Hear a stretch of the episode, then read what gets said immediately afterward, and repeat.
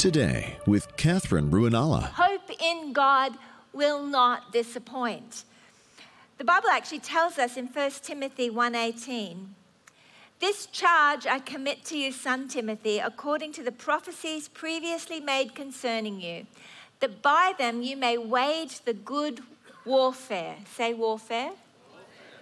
Good warfare having faith and a good conscience, which, which some, having rejected concerning the faith, have su- suffered shipwreck. He's saying, I'm, I'm reminding you to wage a good warfare with the promises that have been spoken over your life, with the prophetic words that you've received, with the promises of God that are in the Bible. Don't just suffer shipwreck like some have but instead, wage a good warfare with the prophecies over your life. Wage a good warfare with the, with the word of God. Because prophetic words and promises are not necessarily inevitabilities, they are invitations requiring our response. I remember I was traveling to America um, in just after 9 11 happened, just a few months after that. And I remember I was transiting through um, Auckland on my way to LA, and I was sitting in the, you know, the terminal waiting, and I noticed just a young teenage girl, probably 18 or 19, sitting, and she was, had her little Gideon Bible open, and she, she looked quite stressed. And you've got to remember, it was quite a stressful time in history so I went over to her and I said, Hey, I see you're reading a Bible. I'm a, I, I'm a Christian too. Are you okay? And she said, oh, I'm really worried. I'm a bit scared about getting on this plane. And I, I just sat next to her and I said, You know what? I can guarantee that you're going to get there safely. She said, How can you do that? I said, Well, actually, God's told me to go to America, and I have promises that haven't yet been fulfilled. So you've got no worries because I'm on the same plane as you.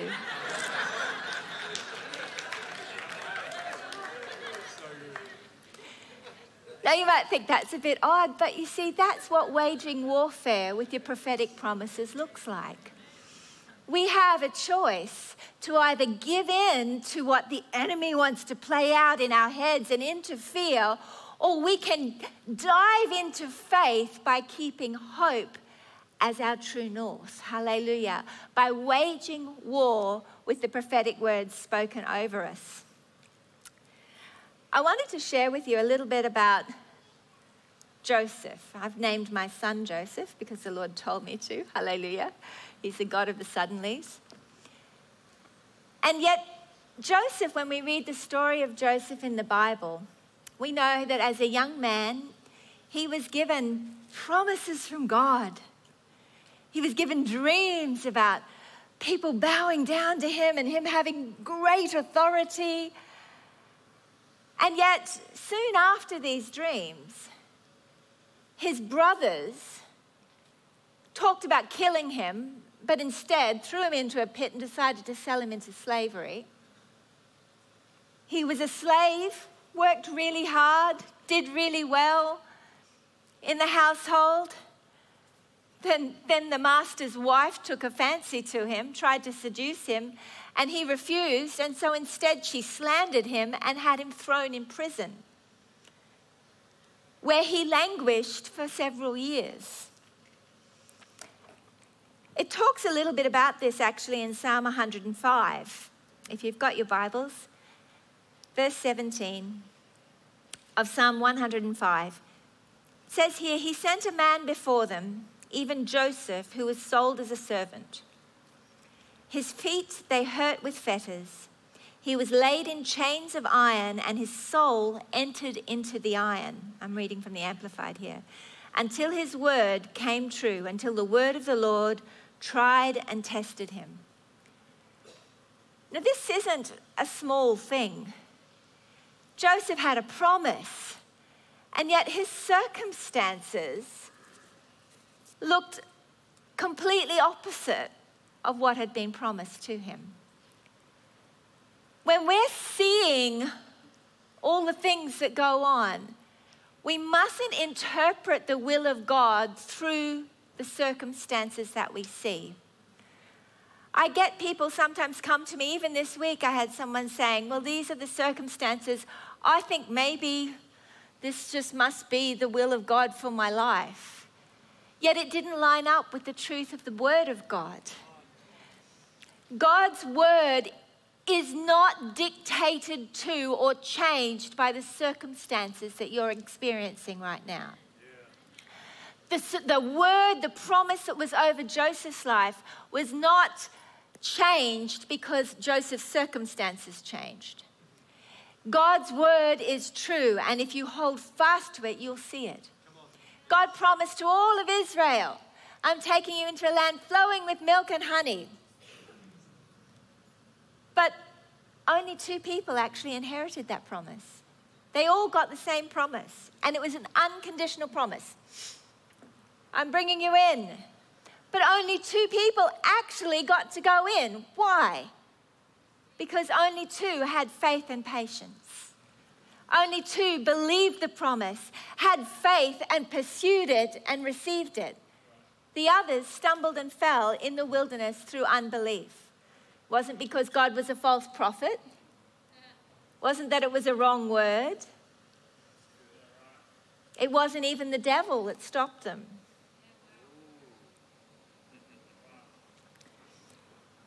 But Joseph had a promise. And this promise was tried and it was tested. Emily and I were on the back deck watching the storms this afternoon, and um, we, start, we looked up this word tested, tried in the Hebrew as we looked up in the Strongs, and this is what it means tested, tried. It means to fuse like metal, that is, refine, cast, like a goldsmith, melt. I find that really interesting because we've just read they hurt his feet with fetters. He was laid in chains of iron, and his soul entered into the iron until the word of the Lord tried and tested him. In other words, while he was in fetters, while he was in the, in the prison being cruelly treated, having been terribly slandered, instead of despairing, the word of God actually fused with his spirit. He held on to it until, like metal, they melted together and couldn't be separated. The iron entered into his soul, the iron not of the fetters, but the iron of the promises of God. Fused, melted, merged together with his soul. You know, when you have circumstances that are opposite of what you've been promised or opposite of what the Bible says, you have a choice to either throw up your hands in despair or say in your heart, like Peter did, Where else am I going to go? You alone have the words of life. Hope in you does not disappoint. I will trust in you. I will put my hope and my faith in your word. And this is what Joseph did. And, and we read about Joseph in Hebrews. Hallelujah. We know the glorious story of how the word of the Lord came to pass. Similarly, with King David, David was given an amazing promise I'm anointing you to be king over all Israel. He didn't mention all the stuff that would go on in between, but when all the stuff was going on, Psalm 27 shows us an insight into to David's heart. And it says here in Psalm 27 that I would have lost heart had I not believed I would see the goodness of the Lord in the land of the living. Yeah. Hope is our compass. Hope is the thing that keeps us moving forward. Without a vision, the people perish. But as you hold on to the hope, the promise of the word of God, come what may, I believe this is what he says, and this is the truth, and this is what I will hold on to. You will inherit because the Bible promises us that he who has purposed it will also do it. That his name is faithful and true. In fact, it's written on his thigh, it's his character, it's his nature, and he will not deny himself. Hallelujah. He is faithful. And though the vision tarry, Hebrew, uh, uh, Habakkuk chapter 2, verse 3. Um, for the vision is yet for appointed time. It, it hastens toward the goal and it will not fail. Though it tarries, wait for it, for it certainly will come. It will not delay. Even if it's looking like it's taking time, God says, Put your hope in me. Hope in me will not disappoint. Let those promises fuse with your heart. And the harder the circumstance, the more difficult the situation, God, God says, Let me be your glory and the lifter of your head. I want you to look at me and I want to remind you of the truth. And I'm asking you to wage a good warfare with these promises I've spoken over you. God's done what he needs to do. Now he's waiting for you to come into agreement and go to war with what he's said. We aren't allowed to play little victims. He's our great hero, he is our redeemer. But he's done what needs to be done, and now he's here to help you do what you need to do to come into agreement so that you can see his kingdom established on earth as it is in heaven. He's given you and I the keys of the kingdom, which means we have a responsibility Hallelujah. I'm preaching better than you're encouraging me, I think. Psalm 57 2 says, I cry out to God Most High who fulfills his purposes for me. We can make declarations and say, Thank you, Lord. I know that you are faithful. Psalm chapter 1, verse 2 says this But his delight and desire are in the law of the Lord, and on his law he habitually meditates by day and by night. I like that word habitually because to wage a good warfare with the promises means to develop spiritual discipline that habitually meditates on the Word of God. I find myself, I've, figured out technology that I don't have to type all my text messages. Thank you very much, Matt Wyman. I can press a little microphone thing and I can dictate and it types it for me. Sometimes it makes a mess, but most of the time it's pretty good. But I've noticed that as I'm dictating these text messages to send, even emails, it's awesome so much easier than. But I've noticed that dotted through all my emails and all my texts when I'm dictating is praise the Lord, hallelujah, praise the Lord, hallelujah. I didn't realize how much I say it. I just habitually praise the Lord, hallelujah. And you know, the Bible actually tells us in Psalm 34 1, I will bless the Lord at all times, his praise shall be continually in my mouth. God actually wants us to develop a habit of His praise being continually in our mouth. He wants us to be habitually speaking out the promises, speaking out the Word of God. He wants us to rehearse it. Hallelujah to take it literally, to habitually put it in our mouth. Because there is a war that goes on. And the war is designed for your heart and your mind to be distracted with the drama and the difficulties that are going on around us. God wants us to fix our thoughts on things above, things that are true and lovely and holy and of a good report. He wants us to intentionally keep our minds and eyes on Him. Isaiah 26, verse 3 says, You will keep him in perfect peace. Say, perfect peace. Just making sure you're awake. Whose mind is stayed on you because he trusts in you. If our minds can be disciplined to stay on him, we have the opportunity to live lives of perfect peace. The enemy comes and he comes with all sorts of, let's think about this, let's think about that. But God says, hey, wage a good warfare and think about the promises. Rehearse them, put them in your mouth, speak them out, declare them. This is my purpose. But the enemy would love instead for the dialogue in your head to be filled with rehearsing tragedy that hasn't yet happened and probably won't. He would love to fill your head with fear and with worry. But God wants us to be continually rehearsing the Word of God, to be dreaming about what it's going to look like. What's it going to look like? Wow, when the fireballs are going out over the crowd and the quadriplegics are jumping up and dancing. Yes, God. This is what I should be rehearsing in my head. Yet sometimes I find myself rehearsing other things. For example, Friday night, we had an awesome night in church. It was so awesome. Worship was beautiful. God was so good. We had a wonderful time. And then I went home and I left my iPad at church. So I, I called Emily and see if she was still here. And I, I don't know, I think she might have just left, but she said, No, I'll go get it. And she went back.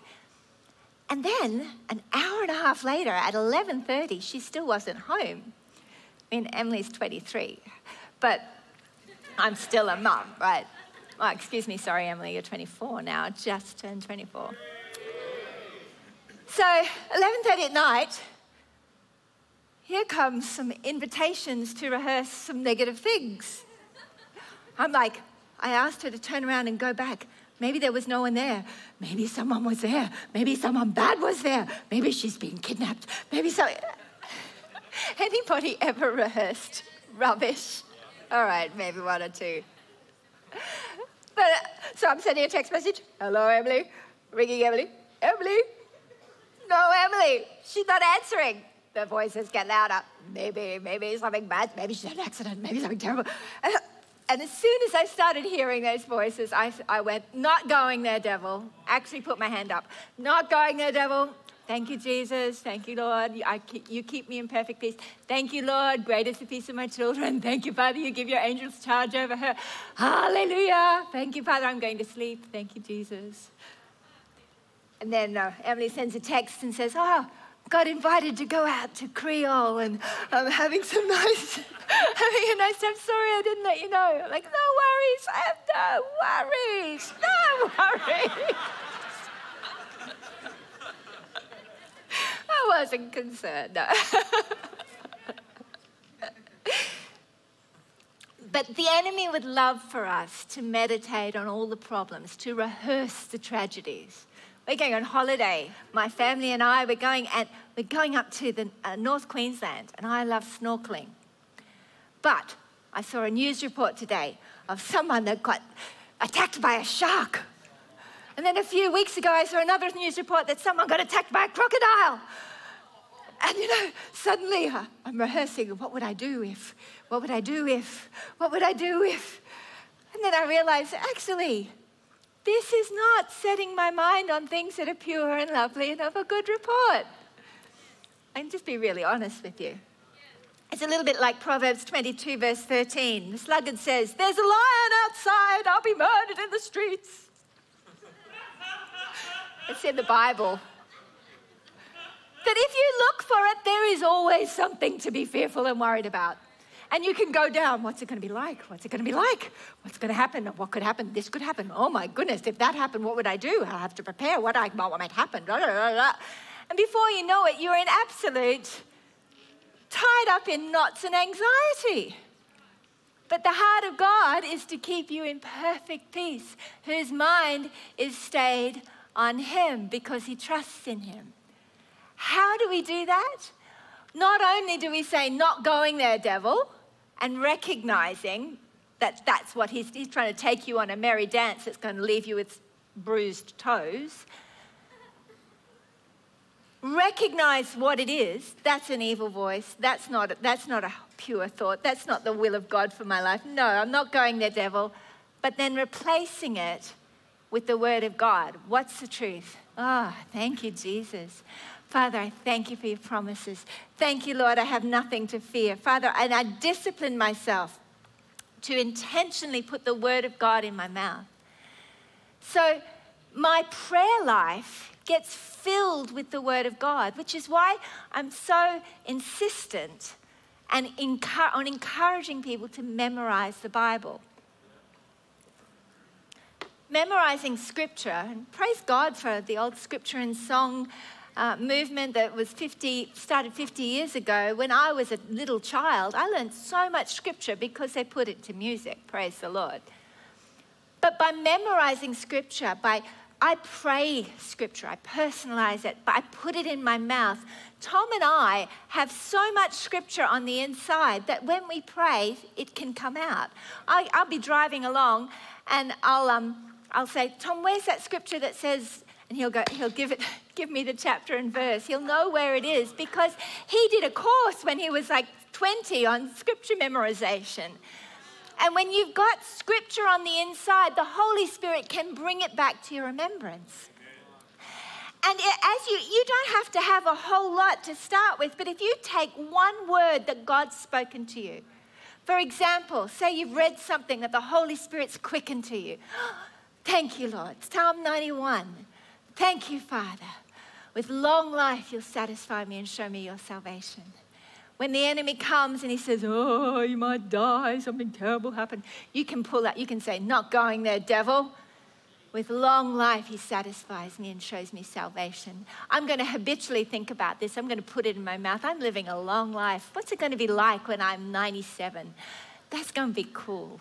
What's it going to be like? I'm going to have a sound mind. I'm going to have a nimble body. I'm going to be active. I'm going to play the piano. I'm going to be, I'm going to be more intelligent than I am now. Hallelujah. Praise the Lord because my mind's getting sharper all the time. Habitually meditate on the promises of God. When the enemy comes and says, Oh, there's no hope. Who are you, you dreamer, thinking that you're going to lead people to Jesus. You've tried, nothing happened, it's hopeless. You know that the Word of God says that that is not the truth, that it's no longer you who lives, but Christ who lives in you. And He's really good at bringing people to Jesus. Hallelujah. So you can say, That is a lie. I'm not listening to you what I believe is not based on my experience or my circumstances, but on the Word of God. I'm a wise woman who builds her house on the rock, not on the ex- uh, experiences of the past, but I, my faith is built on the rock who is Jesus Christ. Thank God. It's no longer Catherine who lives, but Christ who lives in Catherine. I reckon myself dead indeed to sin and alive to God in Christ. As He is, so am I in this world. I have the mind of Christ. I thank you, Lord, that your grace is upon me me, Lord, that your word is in my mouth. Father, I thank you, Lord, that you've anointed me to evangelize. You've anointed me, God, to preach the good news of the gospel. The same promise that was on Jesus is upon me. So the Spirit of the sovereign Lord is upon me to preach the good news of the gospel to the poor. Father, I thank you. When the enemy says, Oh, everything's messed up now, you've done terrible, it's all messed up, nothing good can come now you can turn around and say, Not going there, devil, and put the word of God in your mouth. Lord, you make beauty out of ashes. Father, I thank you that you said, For my former shame, pain, and disgrace, you'll give me double recompense. Well, here it is. I give you, there's a mess. He just reminded me, there's the mess. I give it to you. Thank you, Jesus. Doubled for my trouble. Thank you, Lord. You're making a miracle out of that mess. Oh, and I'm going to think about what could it look like to have a miracle. That'd be good. That's going to be good. Hallelujah. And, and rehearse it. Emotionally, let your emotions go there. Isaiah 54, sing, O barren you who have not yet born. He wants your emotions to go there when, it, when it's thinking about the promises. He wants you to rehearse it in expectation. You're probably quite practiced in rehearsing fear, but God actually wants us to practice habitually rehearsing expectation of what God is going to do based on the truth of His word, letting His promises meld with our hearts that they might become so solid in us that it doesn't matter what sort of storm comes, it doesn't matter what circumstance comes my way. It is irrelevant because the word of God is my true north, and He who has purposed it will also do it. I declare over my own life, blessed are you who has for there will be a fulfillment of those things promised to me. Hallelujah. Praise the Lord. I speak to myself and I put the word in my mouth. God is looking for you to do the same. To habitually meditate on the promises of God, to intentionally put the praises of God on your lips